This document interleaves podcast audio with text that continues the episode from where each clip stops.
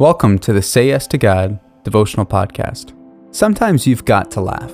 June 29th. The Lord visited Sarah as he had said, and the Lord did to Sarah as he had promised. And Sarah said, God has made laughter for me.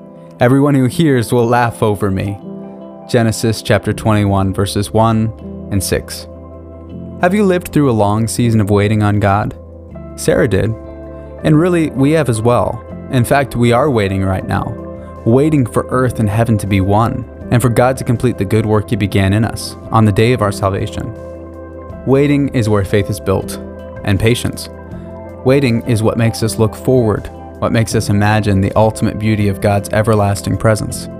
Sarah laughed when God promised her a child. It must have been a nervous laugh, an expression of disbelief, but eventually she laughed in utter delight, sheer joy at the experience of God's promises kept. Someday, we'll laugh too. So here's your next yes to God. Sing some hymns or songs that point to eternity with God and how that hope enables saints to endure in this life. Worship your Father, who keeps every promise